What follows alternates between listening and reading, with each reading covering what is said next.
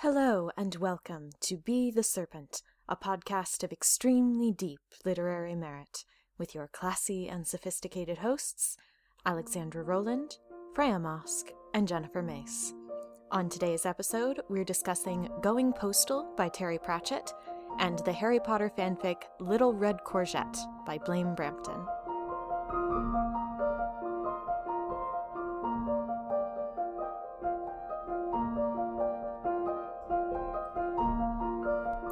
Hello, and welcome to episode 55. There's a form for that.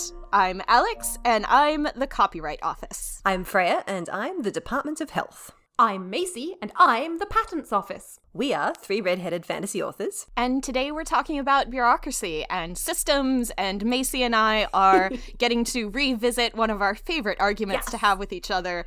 It's been two years, and we still haven't found a winner of this argument. We still disagree. I'm looking forward to it. But before we get into all that, what have we been reading, fellow serpents? I've been reading a lot in the tail end of January in an attempt to distract myself from the fact that the country is on fire. Yep. So, shout out to three particular favorites. I read a novella that is upcoming from Tor.com, The Empress of Salt and Fortune by my agent sibling Nghi Vo, which is a really delightful self contained little story which has a lot to do with memory and the anthropology of objects and slightly unreliable narrators, I would say. Anyway, I know Alex mm-hmm. has some stuff to say about this one as well, but and badass ladies. Badass Ladies, The Anger of Badass Ladies. Very good mm. little book. I also read a book that is not coming out for quite a while. This is a book called She Who Became the Sun by Shelley Parker Chan, and it is a reimagining of a certain period in Chinese history about a young peasant girl who assumes her brother's identity when he dies and tries to chase his fate which involves her becoming a monk and then becoming a soldier and eventually becoming the emperor. It's a Huh. very good Chinese history with a little bit of fantasy dripped over the top epic tale, and it's the first in, I think, a series. So look out for that one in 2021, by which time you may Oh, have all forgotten that it exists. Sorry. it's really good. Listen, No, it is really it. good. I'm about halfway through it. Shelley is a friend of mine, so I got hold of this book very early. Damn you both. I'm sure we can manage to get it for you as well, Macy. And finally, We'll ask her very nice. And finally, I read a Frances Hardinge book that I hadn't read before, which I had been saving for myself like a delectable hmm. treat, which was A Skinful of Shadows. And like all of Frances Hardinge's books, this is about a young, angry girl protagonist. In this case, the protagonist has the ability to take the souls of dead people or dead animals into her own mind and body. And very early in the book, she accidentally gets possessed by this dead spirit of an angry bear. which she then carries around inside her head for the rest of the book. But it's also about like creepy families and conspiracies, and it's very gothic in tone, but really delightful. Nice.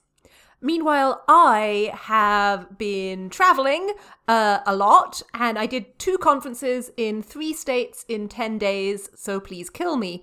Um, I packed so many books, you guys. I was going to be so good and read so many things. Did I read a book while I was traveling? Did I fuck? No. No, I read I already know the That's answer. the lore of travel. It's I, I read maybe five hundred thousand words of scum villain fic, probably at least on various planes, and I reread some Astolat because that's how planes work. Um, Right. But I am also eight episodes into a new C drama called The Joy of Life, which is entirely our friend Grace's fault. Um, and this one is kind of a transmigration based court slash wuxia drama. Um, but the protagonist kind of knows exactly how that genre works and is extremely genre savvy and it's hilarious. But I am now suspicious that every intelligent character on this show might also be a transmigrator from our world. Um, so I'm having a lot of fun. It's on YouTube. I watched like half of the first episode and then I was like, no, I don't have time to get into a new thing right now. This looks great though. The first episode includes the main character as a baby in a bamboo box being like kidnapped by a ninja. It's great. and yeeted. And they throw the baby in the box, which is definitely what one is meant to do with babies, I have learned. Yeah. Uh, and I have also read The Empress of Salt and Fortune, uh, which was, as Freya already mentioned, a delightful little novella. Really just a beautiful, perfect bite-sized tidbit of of story, and uh, highly, highly recommend. Uh, I also got all nostalgic for Terry Pratchett after I read the tentpole for this episode, and so I started rereading Small Gods. Uh, and I'm only a couple pages into it, but God, I miss him. Uh, let's not get into it. We're going to get into that later, probably. uh, I've read many, many more Untamed uh, fanfics, which has still been great.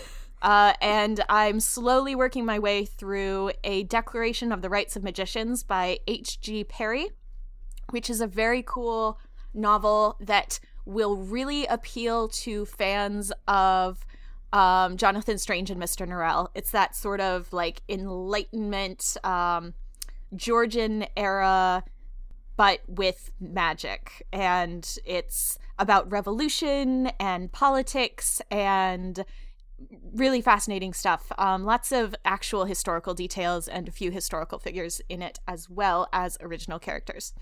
Um, and I have been writing more Untamed fanfic as well, although none of it has been finished. So, yeah. Very good. Um, shall we jump right into the episode? Yes. Yes. And we have clearly decided to go fly by the seat of our pants here because we have no introductory dot point before we leap into our tent poles, but we are talking about bureaucracy. I mean, Yes. we could also move the what is a bureaucracy up to before the tent poles. I mean, we can. Actually, yeah, let's define some terms. Macy, would you like to define our terms for us? Macy is going to do one of Macy's favorite things because Macy for this episode is Stanley. Uh, Macy is going to read from the dictionary. Perfect. Good. Yes. So the Oxford Dictionary, American edition, defines bureaucracy as two different things. Um, one is the system of official rules and ways of doing things that a government or organization has. And the second is a system of government in which there are a large number of state officials who are not elected. So, my question when I was thinking about this episode was how is this episode different from the government's episode? And I think that it's different because we are very much talking about the first one. We're talking about systems of rules and enforcing those rules. And we're not so much talking about the second one, where a quote unquote bureaucracy is just a country that is mostly run by bureaucrats. Yes, I hmm. agree. Does that make sense? Yeah. Yes. All right.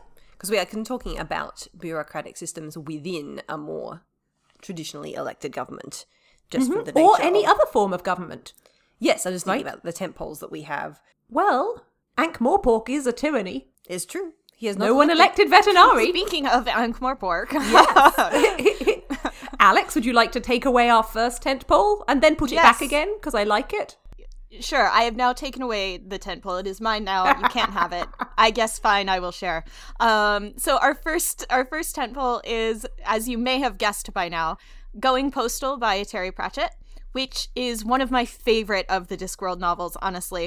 Um, probably right up there with Monstrous Regiment. So Going Postal is it's pretty good as a standalone, although it does have a second book with the same main characters. Um, and or actually two. Yeah, so it's technically a trilogy with this one main character running through it. And I think we did making money for our economics world building episode. Did we? Did we? I'm sure we talked about it a lot if we didn't tempole it. I don't recall. Listeners, we've had so many episodes that we literally can't remember what we've talked about. I know we've done Monstrous Regiment. Yeah. I don't like think I- we did making money. I suppose we are just at all times talking about Terry Pratchett to one extent or Yes, another. as is correct. Pretty much. Yes, sorry, That's continue, correct and true. Yeah. Continue. So Moist Going von Postal- Lipwig. M- Yes, Moist von Lipwig. This is go, blah. Going Postal is the first appearance of Moist von Lipwig, who is a con artist who gets captured and sentenced to death. And at the last moment, Vetinari saves him from the gallows and offers him a job and says, if you will agree to um, take this job, then we won't execute you.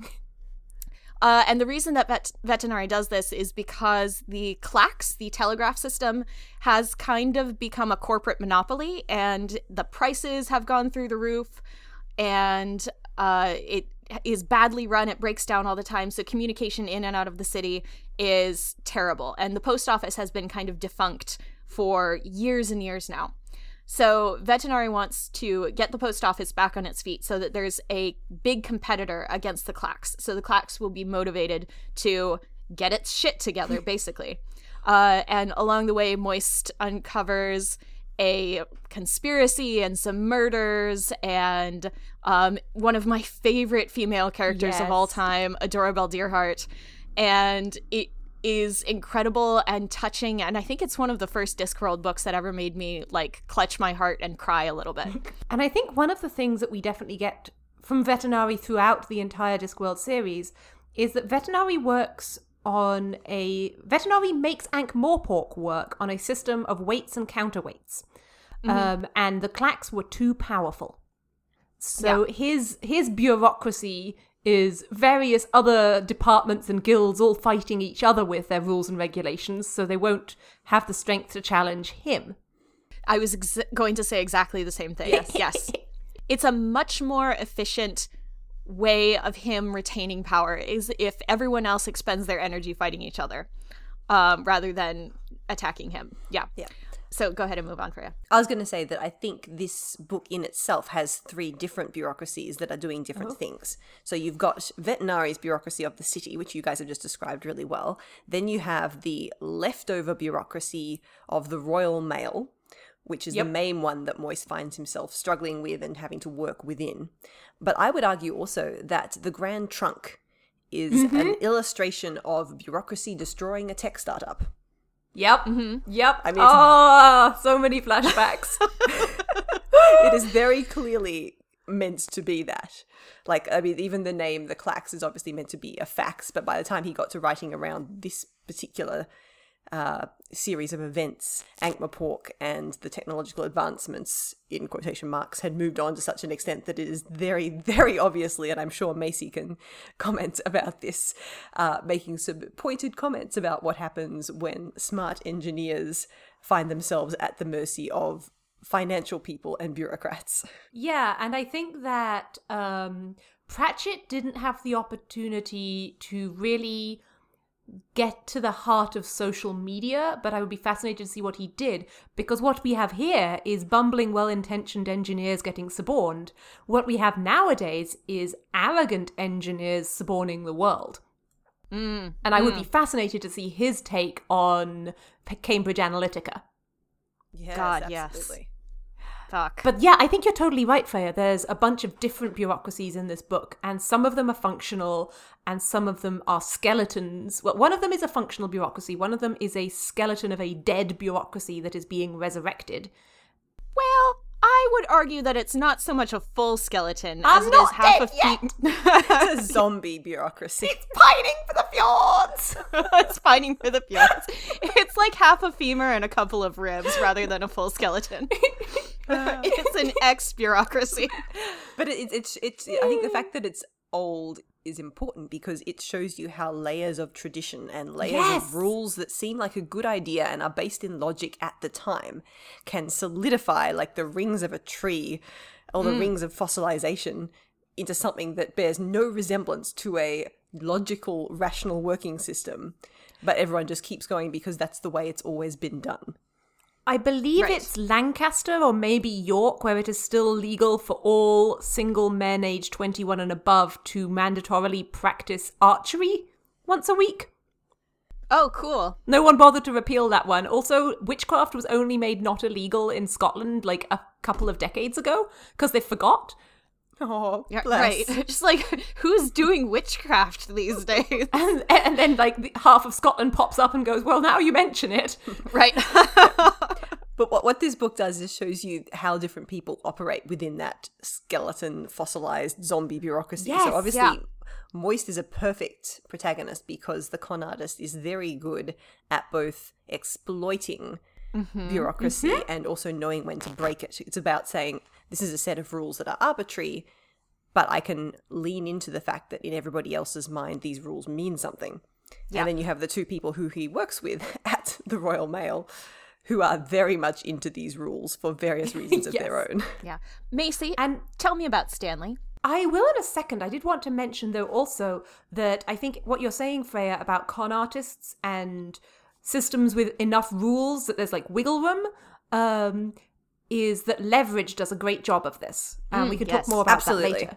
Yep. But wiggling the rules apart until they get in each other's way and you can do what you want is a great plot line. But yes, um, Stanley is bless his heart, he's a stamp collector, and he is every stereotype of a stamp collector except that stamps don't exist yet. Yeah. So instead, he's collecting pins when we begin this book. It's so good. I love him so much. His world is very organized. He's he's a col- a stamp collector just waiting around for stamps to be invented. yep, yep.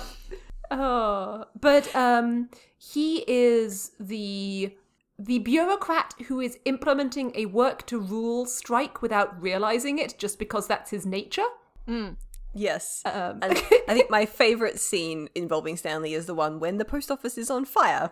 Yes. As he reads out the regulations, it's very. Um, I think there was an homage to this that was done in the IT crowd, uh, with the char- with the character there who is a very, very clear Stanley equivalent, who when his computer is on fire, has to follow the instructions, and does so very, very, very systematically in the same way Step that Stanley two: does. shout fire in a calm and Um, stately manner. Done. Ticks it off the list. Attempt to put out the fire. If you cannot, escape. If not, wait for death or rescue. But it shows that, like, I think the whole point of Stanley is that he do- he never panics and doesn't feel distressed as long as the rules are being followed. Mm-hmm. And that's a very particular type of character that you can use in a various different ways in fiction. And it shows not necessarily that bureaucracy is a force for good, but the ways in which it is necessary to society. yeah. It's reassuring. Yes. Um, speaking of people working within this bureaucracy, I think it is very funny and very incisive, as Terry Pratchett so often is, that Vetinari has, instead of like an official secret police, he just has a collection of clerks who Yep. operate in this bureaucracy and who get people based on like fucking tax evasion and the fact that you like forgot to pay your rent. Um, good stuff. Real, just good stuff. It's really great. So our second tentpole is a fanfic.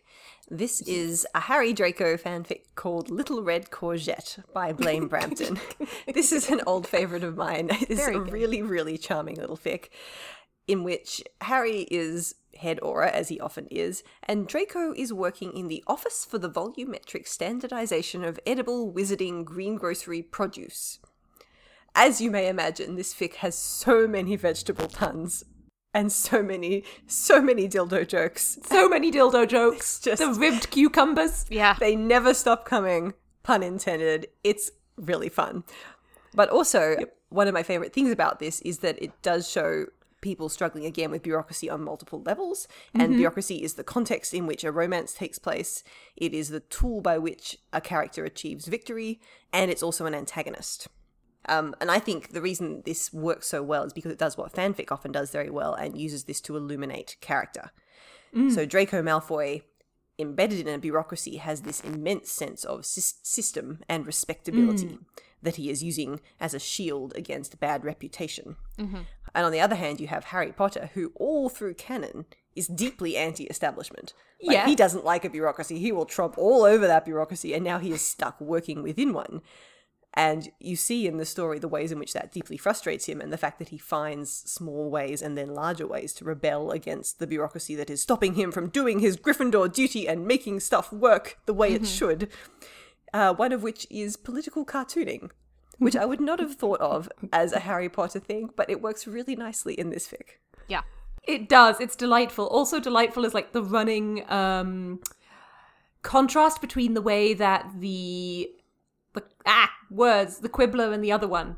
Oh, the Daily Prophet. Yes, the way that the Daily Prophet and the Quibbler differently represent the things that are happening in the fic, and the ways that they manipulate reporters, um, which is actually something that comes up in uh, Going Postal as well. Yes. Yes. You do actually have that interaction with the press, which is that a pattern of bureaucracy, that sort of tension between like the system itself and public perception of the system? I don't know if that's so much as um, I would suggest that the things with the press are about government stories, and not mm. all bureaucracy stories are government stories, but these two happen to be. True. Yeah. But I might be wrong. Mm. I think it, that they're showing the press as having a similar function to bureaucracy at its mm. worst, in that it can obfuscate truth Yeah. or or misrepresent things or present things that should be logical in a way that is slightly off kilter. Mm-hmm. Mm-hmm. Right. Because I mean, there should it you know these kind of things about quibbling about how big is a is a cucumber and or how big is this courgette and what can you classify it as and we'll have to turn it into deli mix or we'll have to call it you know gourmet tiny vegetables. You know none of this stuff none of this stuff is actually the fate of the world. No. but but somebody has to decide it for some reason Yeah. Yes, one of the charming things in this fic is how much joy it gets out of stupid little details. I love that thing. I love it when things do that thing. And like courgettes. Really? Courgettes now? It reminds me a lot of a particular thing that KJ Parker does in a bunch of his books by using these tiny, tiny little details, like a button factory, and like the diameter of the buttons is like plot relevant for some reason, or like someone inventing a certain kind of blue ink. But courgettes though. Co- okay, you seem to be Because- fixated on the courgettes. Tell us about the courgettes. is- You have Co- courgettes are the bane of British gardening. oh, right. okay. This is this is a corner now. This is a co- this is a corner. Please God tell us it. the Macy's Fun Facts British Vegetable Gardens corner. No, you don't understand. I grew up in one of the shittiest parts of the country to grow anything. It was cold, it was soggy, the ground was made of clay, and even so, the fucking courgettes would grow huge and just so many vegetables that you would be putting them, you would be smuggling them onto other people's doorsteps in plastic bags and hoping they didn't notice what was in it before they took it inside. Freya is nodding. Yeah, that happens here as well. We have Yeah. patients who are like, "Oh, I've brought something for the doctors," and you're like, "Your zucchini patch is overflowing, and you're trying to palm it off on us." And so we end up Yes. this enormous bag of zucchini Yes. just like sitting in the break room, and everyone's like, "We are so fucking sick of zucchini." It's a thing. This is why there's so much like courgette cake and courgette bread. And I'm just like, Yeah. why did you plant 18 bushes of courgette? They're so spiky. They will bite you. They Yeah. will eat your dog. Like, Yeah. And they can survive so well and make so much. Yeah. there we go. But- Commonwealth shouting corner. But it's but it's true. It's a fun, very Hmm. vivid detail that creates a really good sense of world building by going very very deep into something very very specific. mm-hmm. Yeah. I love that Because, thing. you know, all you need is for one person to go into incredible irrelevant detail about this particular regulation around vegetable growing, and you get the illusion that someone has thought really hard about the world building here, which I think is. What we were talking about elsewhere. Yeah, it's a fractal world building, right? And Yes. bureaucracy is fractal by nature, right? Yeah, absolutely. There is no bottom to a bureaucracy's rule set. Yes, and so this is and this sets up some things about by using this very seemingly silly detail, how does the English magical bureaucracy interact with the European magical bureaucracy? Which, oh boy, reading this fic and recording this episode on the day of Brexit was mm-hmm. a little on the nose. Yeah, fine, we- everything's fine, nothing exists in the world. everything's fine. fine. My English passport. You're not on fire. I still have a passport that works. It's the day that the impeachment failed. It's why are we recording a bureaucracy day on or a bureaucracy Because- episode on bureaucracy day? because this is how we fix it. Because writing stories where we pick apart why it works and why it doesn't work is how we fix it in 20 years' time. Because the people reading these stories are the ones who are going to be doing it. Right? This is why You're I write. Extremely Alex. right. You're extremely, extremely correct, and that is immensely comforting to hear. Thank Okay? you for saying that. this that. Is why we're doing this. We're That's doing why this we're doing because this. of it. Yes. Well, I You're- was going to make a dick joke about zucchinis, but now it feels shallow. Uh, it's fine, uh, Freya. Freya, it's fine if you're feeling shallow. I've got a pun. We're gonna we're gonna wait for it. It's fine if you're feeling shallow right now because we have a new range of baby courgettes for that. Oh Lord God, Jesus. Very good, Macy. Very good. It's For not the posh, often. discerning witch who is feeling shallow at present and wants something more relaxed. It's not often that we get a really good vagina joke on this podcast. That's right. They are few and far between. Well They- done, Macy. I applaud you. We're very proud of you, Macy. You is you're the star of this podcast today. You were like, "Oh, I'm going to be too tired today," but no, you're doing a great job. Thank you for this. Great job with with uh, vagina jokes. Anyway, we need a, there needs to be a better term than vagina jokes that isn't demeaning. Okay. but it's still fun. We're going to have to think on it. Darling on it. snakelings, please tell us your favourite term that is not demeaning, but is also fun. Oh, and for that that rolls off of the tongue with the same rolls off the uh, tongue. the same sense that dick jokes, which Yes. is like a lovely short, sharp statement. The Yes. the reason that the phrase dick jokes works so well is because of that repeating K. Dick Yes. jokes. That's why it's good. So you, Neither of you commented on the fact that I said roll off the tongue. I'm very disappointed. Yeah. Eh. No, that you roll. Yeah. Anyway, tongues rolling, etc. we'll discuss Um, this later Oh God. on Twitter with our dear listeners. Alex, Alex, that sounded like that sentence was meant to end with "in my boudoir." we can certainly discuss it later in my Oh, boudoir, God. Macy. Can we continue and have an episode? T- Darling snakes, what do we do with a bureaucracy? Well, I think you've already pointed out one of them. We try and show how things can be better. Mm. Well, okay, but like that's like a meta, meta, meta analysis. But like actually, practically, in stories and fiction and movies and craft, what do we do with bureaucracies? How do we use them? So it's really useful to have kind of instead of having an antagonist, right, who is a character, it's the whole system who is the antagonist. It, it you're making a face like I'm giving you evidence to support your argument in the the yearly argument later. So first of all, fuck you, Macy. Wipe that smug smile off your face, madam. Darling snakes, you sometimes really wish you could get the face journey, but most of the time you don't. You don't. Um, we get the face journey, and sometimes I wish I didn't. I'm kidding. I love your face, Macy.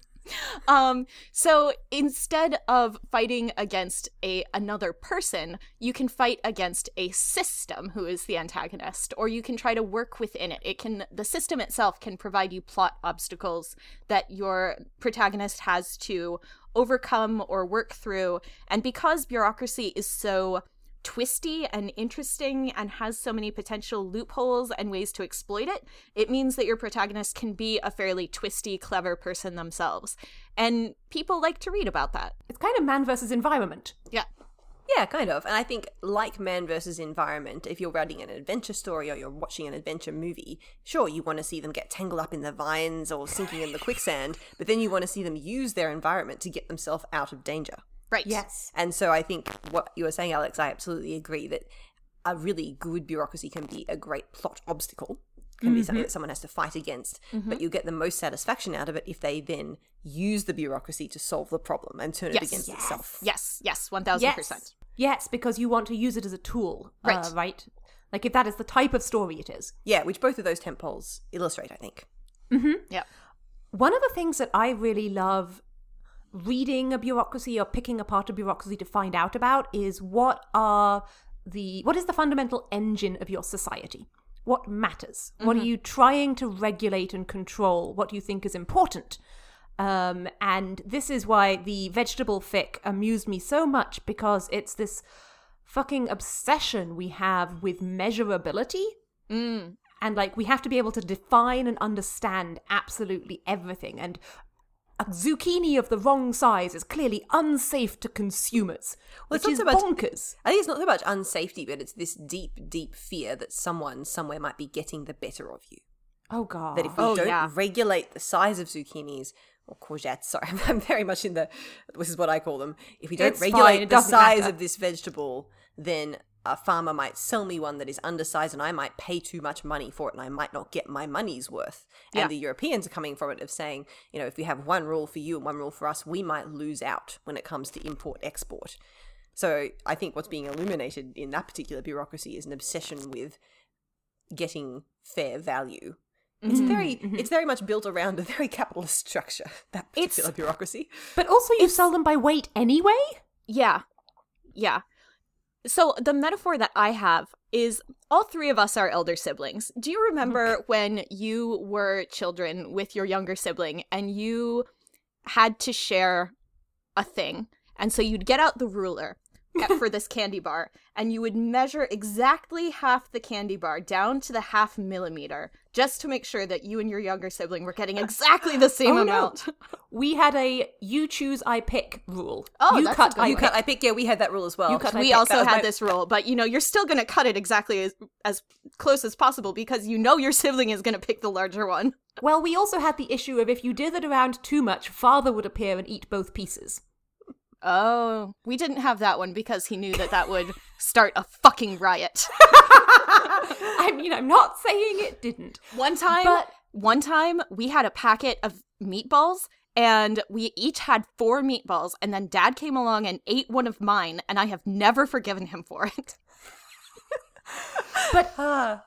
specifically cultural differences. Um what a book that i read last year that does some really cool stuff with like bureaucratic systems and diplomacy is Arkady Martine's a memory called empire which has this frankly like ancient imperial chinese feel to it with how everyone uses poetry and poetic references to do everything. And so this culture has this huge value and like all of the bureaucracies are named after these poetic references and it just shows you so clearly that they value um, tradition and heritage, but to them that means knowledge, Yeah. as opposed to many Americans who value, um, oh, I'm Irish, really. Like for them, heritage means Yeah. bloodline.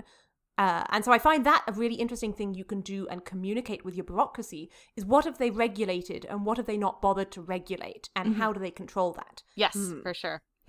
Is it Yeah, time absolutely. for Freya to referee round 37 of Alex and Macy's favorite argument? before we move on, hmm. I wanted to add on that another book series that I think that uses that to illuminate culture quite well is Yoon Ha Lee's Machineries of Empire and the mm, oh, bureaucracy around the calendar. And it's semi it's a religious bureaucracy and obviously it's to do with societal control, but that does exactly what you're saying, Macy. It shows by what is tightly regulated is what the society is trying to put forward as the most important thing. You know what I'm linking this to now? Do you remember donkeys years ago when we were talking about storytellers? Episode And 7, was it? Fairy tales and storytelling around the campfire as the vector for social knowledge and social norms. Mm. And I'm wondering if bureaucracy is kind of a post community attempt to do that from on high. Hmm. It, it is a vector for external social control. Right. Exactly that. It's, yeah, when you don't trust the bottom up one anymore, or you, the Imperium, want to do something different to what the people on the ground are trying to do. Yeah. Yeah. And I think that I think you can design bureaucracies that are either a very deliberate top down Mm. weapon of control and some of the bureaucracies that we've talked about today so far have been slightly different ones which began with people attempting to put systems in place to make their lives easier Right. and then fossilized with time to become something that was exerting control because it lost track of what its original intention was. Mm. That's a great point. Is And you can do a lot with- stratify and kind Yeah. of calcify. And you can do a lot with that with world building. Yes. to say what are the things that are currently in place in terms of ritual or tradition, especially in a bureaucratic sense, in this society that are obsolete, Mhm. and where did they come from?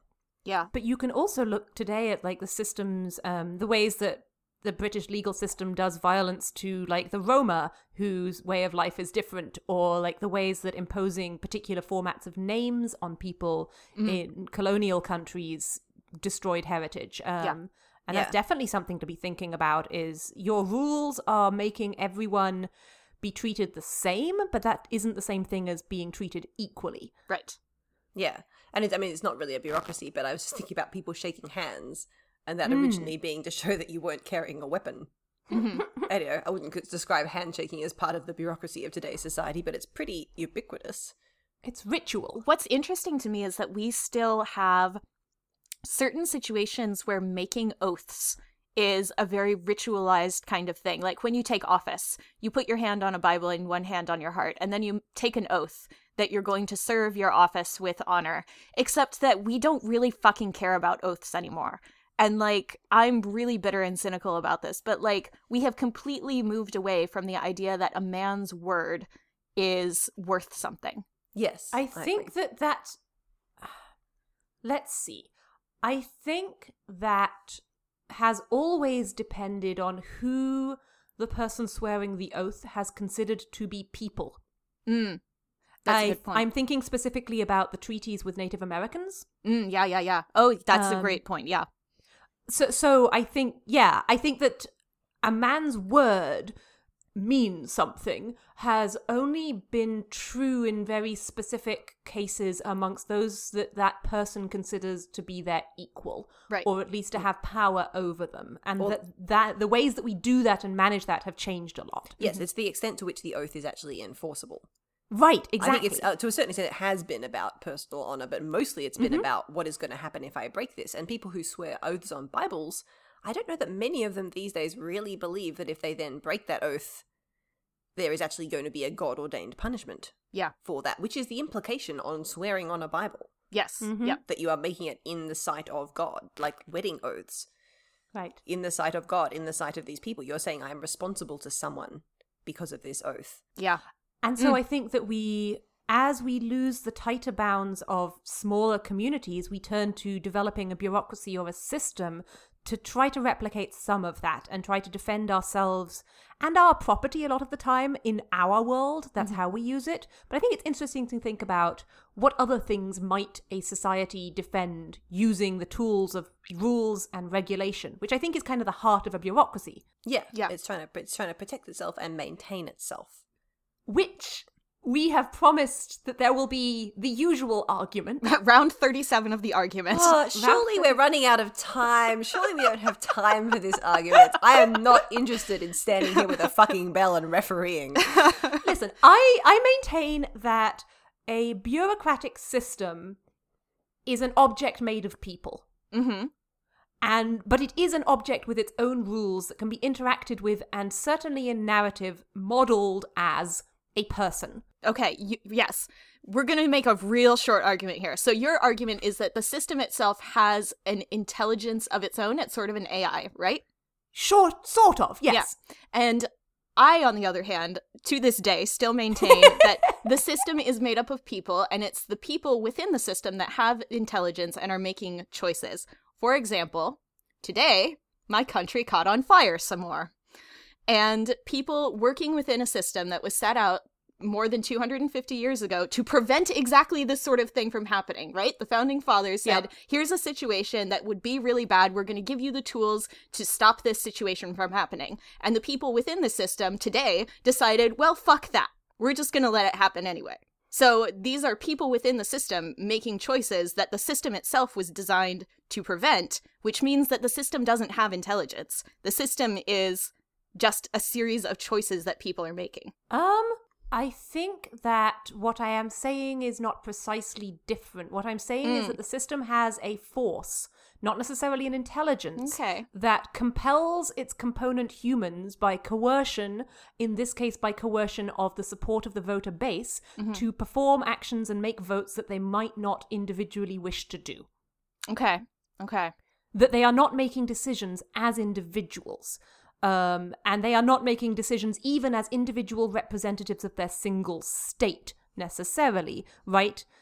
The members of the GOP, and let's not get too much down, trigger warning, darling listeners, for American politics. Trigger warning for American politics, indeed. But but they're not acting in the best interests of their constituents, even the stated interests of their constituents. They are acting as part of as cogs of the GOP. yes. Yeah. Um. Anyway, Anyway, let's move on We from both this. have good points, and we will never agree on this. We will never So, agree on this, but Let's do a real quick run through. I will I will shake your hand through the podcast and thank you for a good round 37. Let's come back for round 38 in a Go, couple Freya. months. It was very quick. We were very quick. You were very quick. I think we will retire that debate for a minimum of 12 months. I will retable it at the next hearing. Thank, you. Thank you. you, Freya. Fine. we will reta- we will table it at least on the podcast, yeah. Yes. and we won't make Freya listen. Macy and I will one day have another road trip together and rehash it. the other end of the road trip, both of you like pile out of the car, not talking to each other anymore.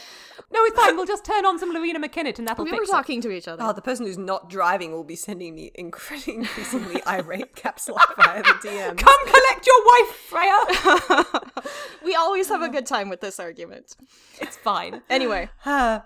But before we move on to a part of the podcast that I'm very excited about, which is mm. a world building game, do we want to run down a few more honorable mentions of fiction, I guess both science fiction and fantasy, but also Yes. non, that we think use bureaucracy in interesting ways, especially around world building? yes, please. We can do one. We can do one each. We can cycle around and Okay. then keep going. Yeah. Shall I start? I think you should, given what the top top point is. Ah, the first one is Jupiter Ascending. Oh my Yes. god, I love this movie. Particularly, I love this one scene, which you can find on YouTube, which is just them wandering around the space station with their robot AI um, sort of guide to get the license, which confirms that the main character is, in fact, the reincarnation of the Space Empress. And it's like a three minute scene, and it's so funny and honestly one of my favorite pieces of cinema of all time. It's it's very very good. Very good. Yeah. Macy, collect your dot point. Listen, I, I- darling listeners, I must explain that I just typed a cursed sentence um, in reference to the Jupiter ascending dot point, which was, but also the sloths in that one furry movie. What the fuck are you talking about? Zootopia. She's talking about Oh, the DMV team in Zootopia. Zootopia.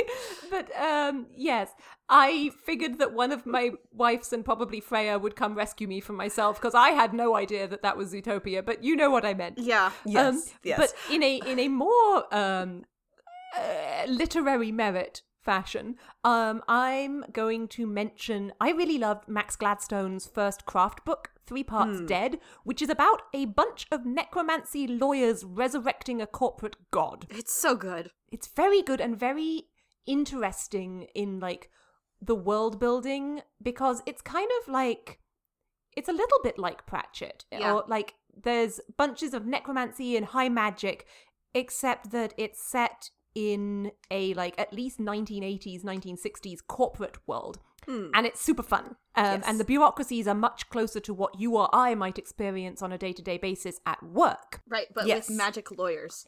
Mm-hmm. Hmm.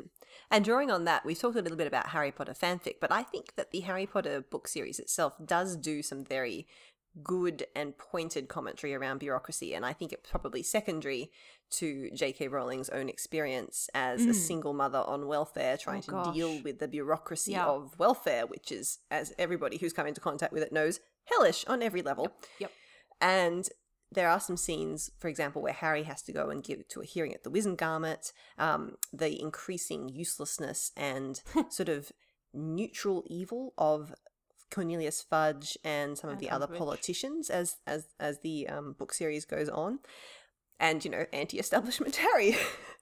Yep. It really, and I think yeah, Rowling does have a real gift for portraying the senselessness of bureaucracy as an obstacle uh, when you know what the right thing is and what the logical thing is, and you are just being faced with roadblock after roadblock in the form of people who are subsumed within a system and are choosing not to exercise any independent or original thought outside that system because that's just too much effort, and then they'd have to acknowledge you as a human being, and that's hard. Yeah. There's Yeah. this uh, British sketch show, Little Britain, which is a god awful show.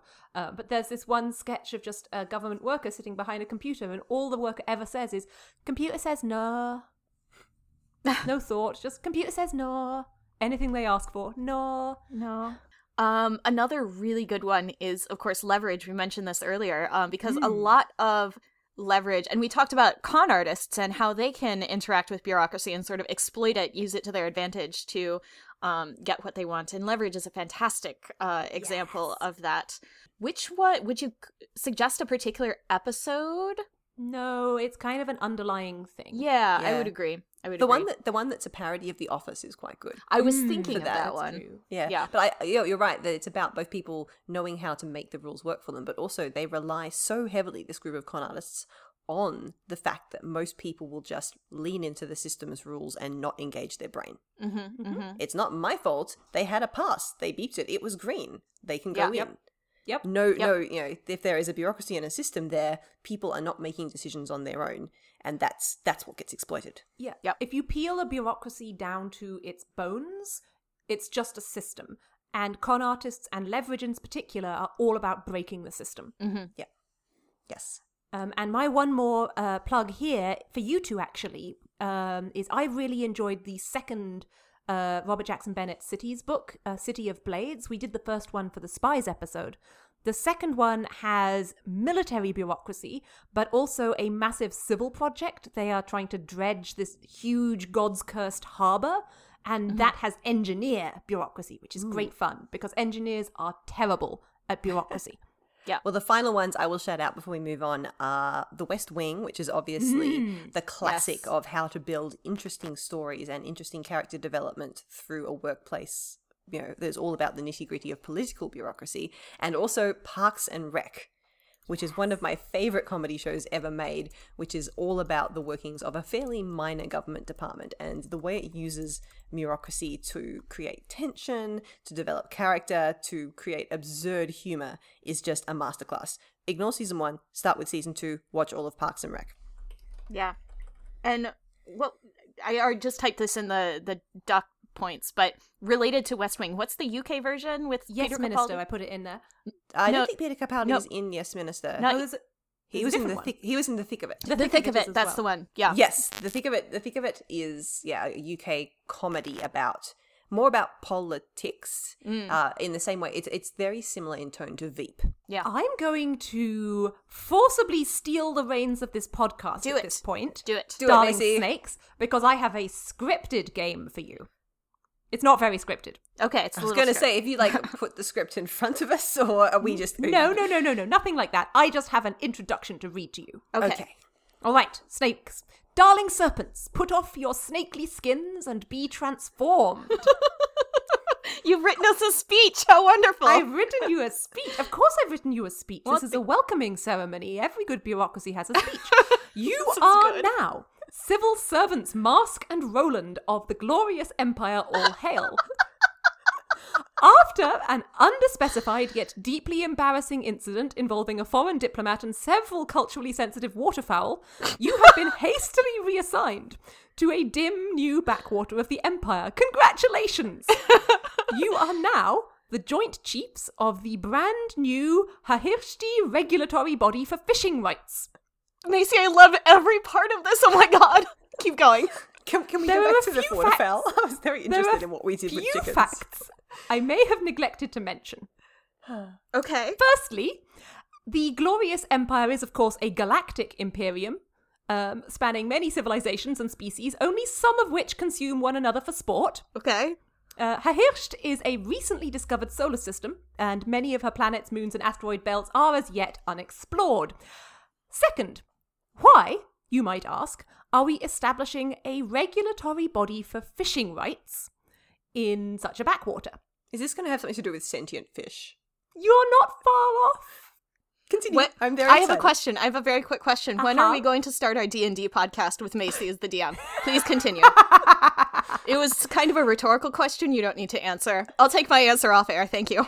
So there we go. Um, so fishing rights that would be for the space whales, Okay.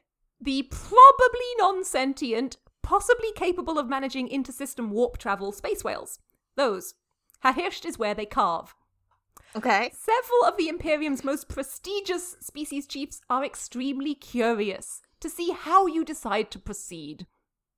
Okay. You're now in charge. Okay. What do you do? Shit. Um. So this, well. this is to do with whaling. we have to come up with a whaling policy for the empire. well. But it's also the only way to travel faster than light between systems. Okay, so it's obviously important. So the first thing that I'm going to do is to figure out whether they're they're actually intelligent because like if they're intelligent, that's a whole other ethical problem that I don't want Uh-huh. to get involved with, right? So I will first commission a team of scientists to study whether or not they are intelligent and if they are, then I will send diplomats to the intelligent space whales to see if the intelligent space whales perhaps want to make a treaty with us so that they can transport us in exchange maybe for something that they want that we can provide them. Um, good, healthy trade empires. This is the Alex Rowland way. So, um, the you are you have since been getting about twenty letters a day from various civilizations asking you when they can get back to this space whale business. okay. How long is this study going to take you? Um, well, it depends probably on how intelligent the space whales are and how much they want to talk to us to tell us that they're intelligent. I would like to ask some clarifying questions. Okay, go. Sure. I would like to know more about the space whaling business. What are they? What product are they attempting to distill from the whales, and how does? and No, they're is- transport. Right? Are they capturing them alive and then using them as transport mechanisms, or is there like oh. some kind of whale oil that is the thing that you put into your spaceship that then creates. Oh yeah, travel. that's too different. I'd like could, to know some more details of how this industry actually works. Yeah. So there is no industry. These are just teleporting space whales that everyone would like to figure out how the fuck they do it so they can make use of it. Okay. So the pe- so the people who are writing us letters have been involved in essentially an attempt at research, and nobody has yet gotten to the bottom of it. Yes. Okay.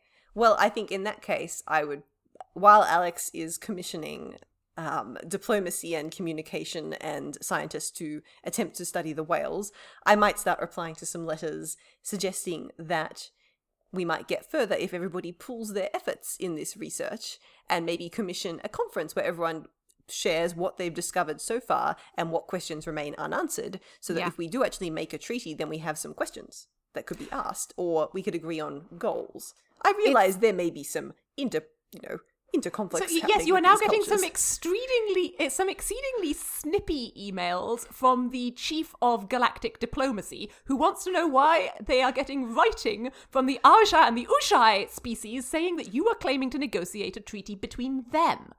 Yes, I might write back to the people who put us on this uh, fucking tiny uh, little galaxy place and be like, we would like some help, please. We are but poor civil servants who had an unfortunate incident with some ducks. Could you please establish a diplomatic outpost here? They say it smells weird and they don't want to.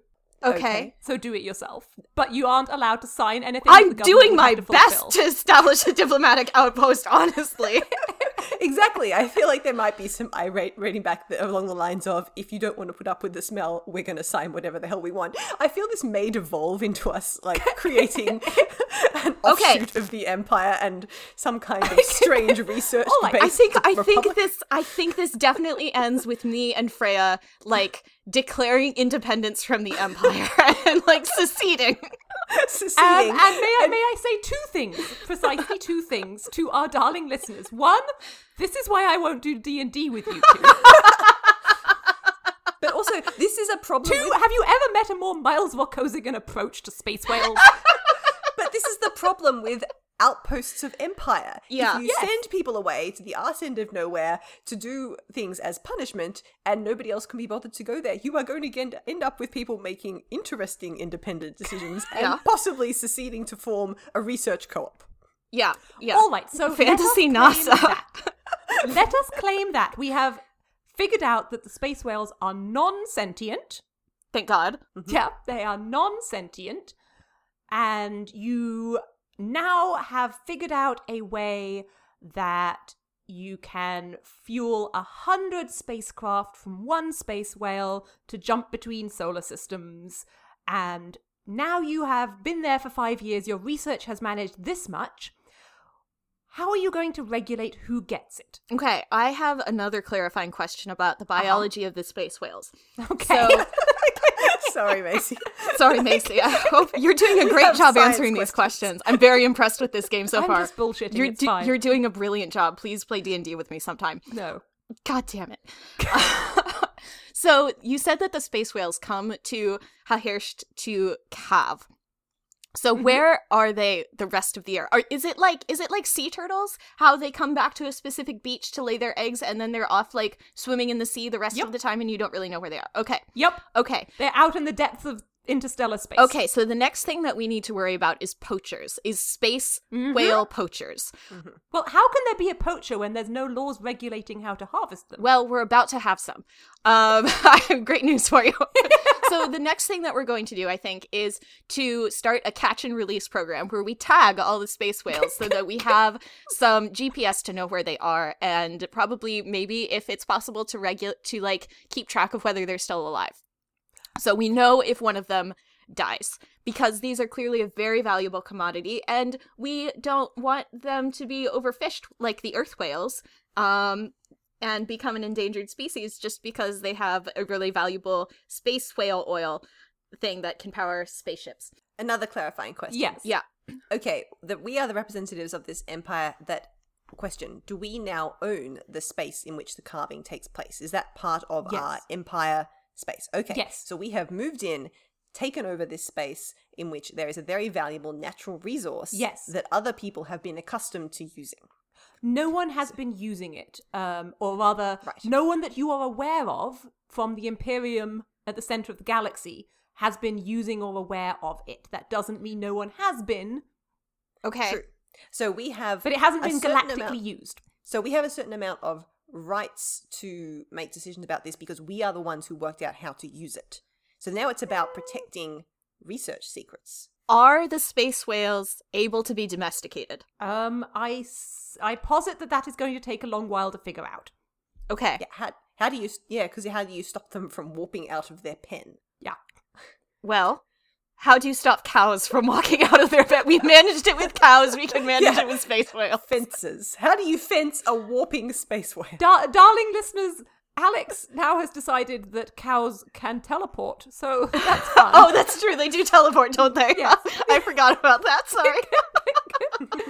um, Well, but- basically, we are we are we are treating this as a natural resource of our empire now. Yeah. That we that we are being we are claiming the right to regulate because it's a natural resource within our geographic locations, and we know how to use it. I am Mhm. going So to this note is that you have about- not yet investigated whether there was anyone already living in this solar system. Oh, that's is there anyone already living in this solar system?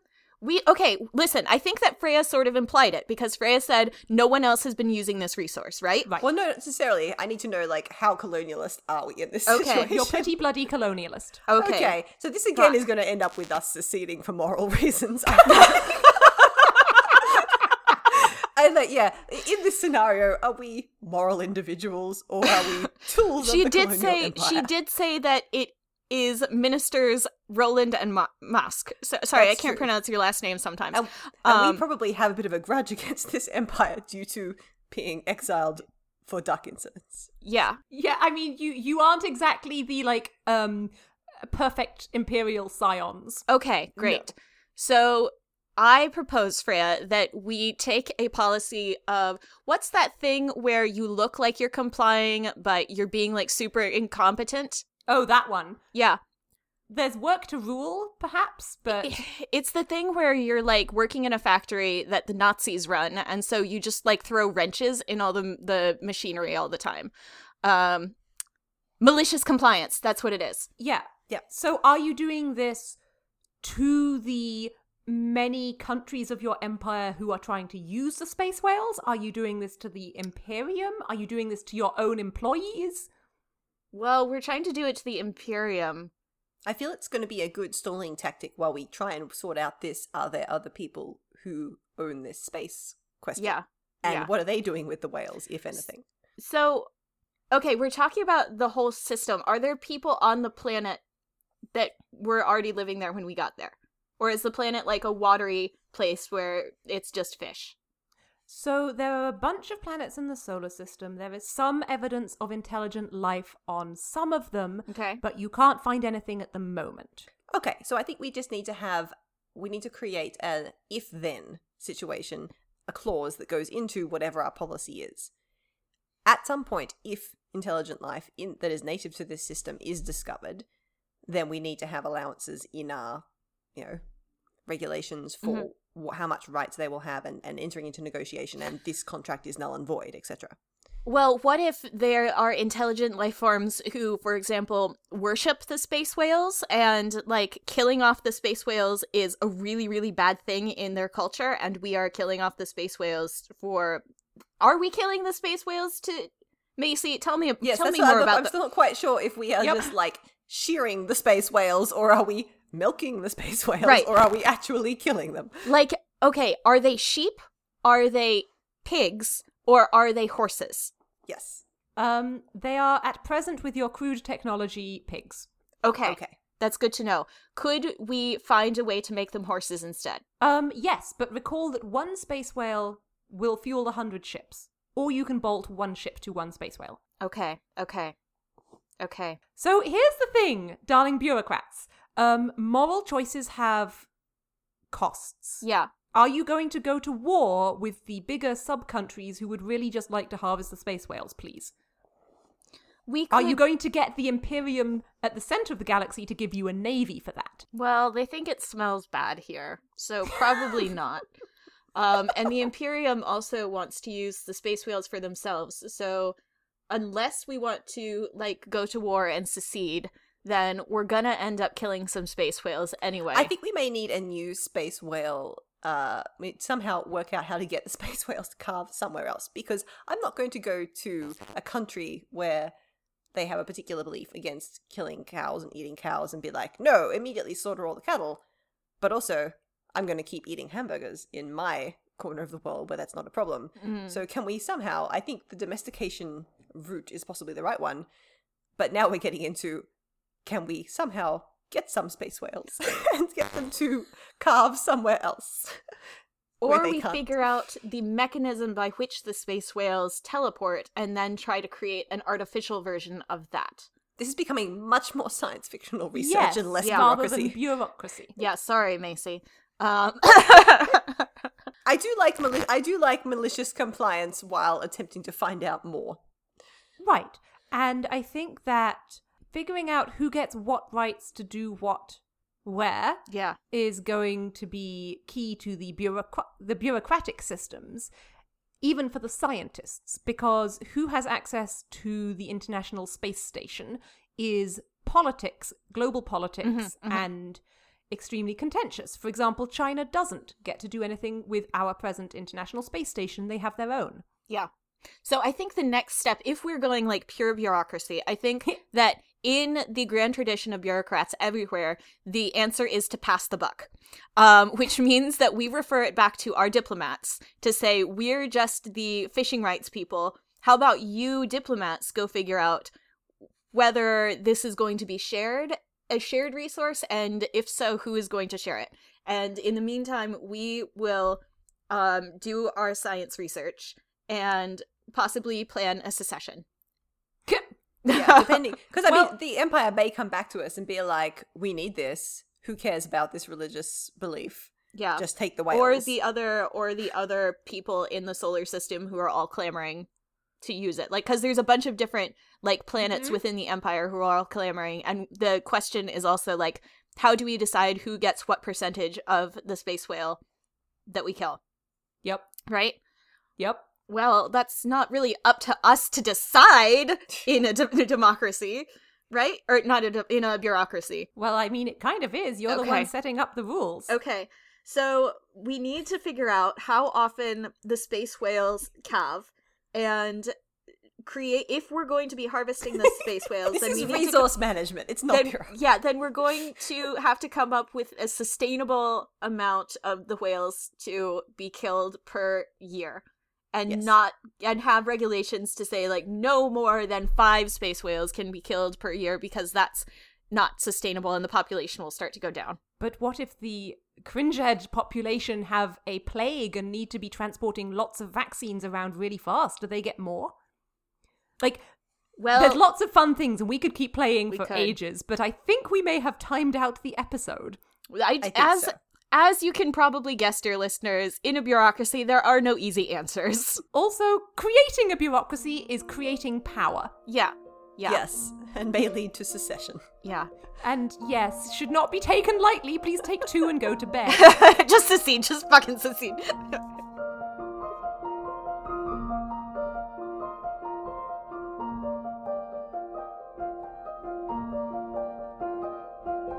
Hey, everybody.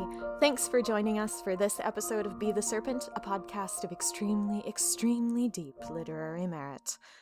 I don't know that I have much to say to recap this episode, except that Macy is the funniest person on this podcast, and maybe if I cry at her for long enough, she'll DM a one-shot D&D game for me someday. Uh, because that game that she designed for us was super fun. Sorry for asking too many science questions, Macy, and also for immediately going, it's not ethical to be involved with an empire. Step one, secede immediately. You kind of had to drag us kicking and screaming to the actual bureaucracy part of the exercise, and I applaud your patience and good humor. Anyway, we of course have some even more exciting things to talk about on upcoming episodes. On our next episode, two weeks hence on March 11th, dear God, how is it almost March already? We are discussing the meta text, the story about the story. In a move which will surprise exactly zero of you, one of the tentpoles for that episode is A Choir of Lies by your favorite American serpent, Alexandra Rowland. So if you have a friend who's into stuff like that, maybe give them heads up. In the meantime, feel free to continue the conversation with us. Questions, comments, breathless adulations, contact us at serpentcast at gmail.com, at serpentcast on Twitter and Tumblr, or join in the conversation in our fan Discord chat, linked on the About the Show page of our website. If you enjoy the podcast, please consider supporting us on Patreon. And by the way, it says here on my clipboard that you fulfilled your monthly required quota of cuteness for the last 17 months running. Keep up the good work.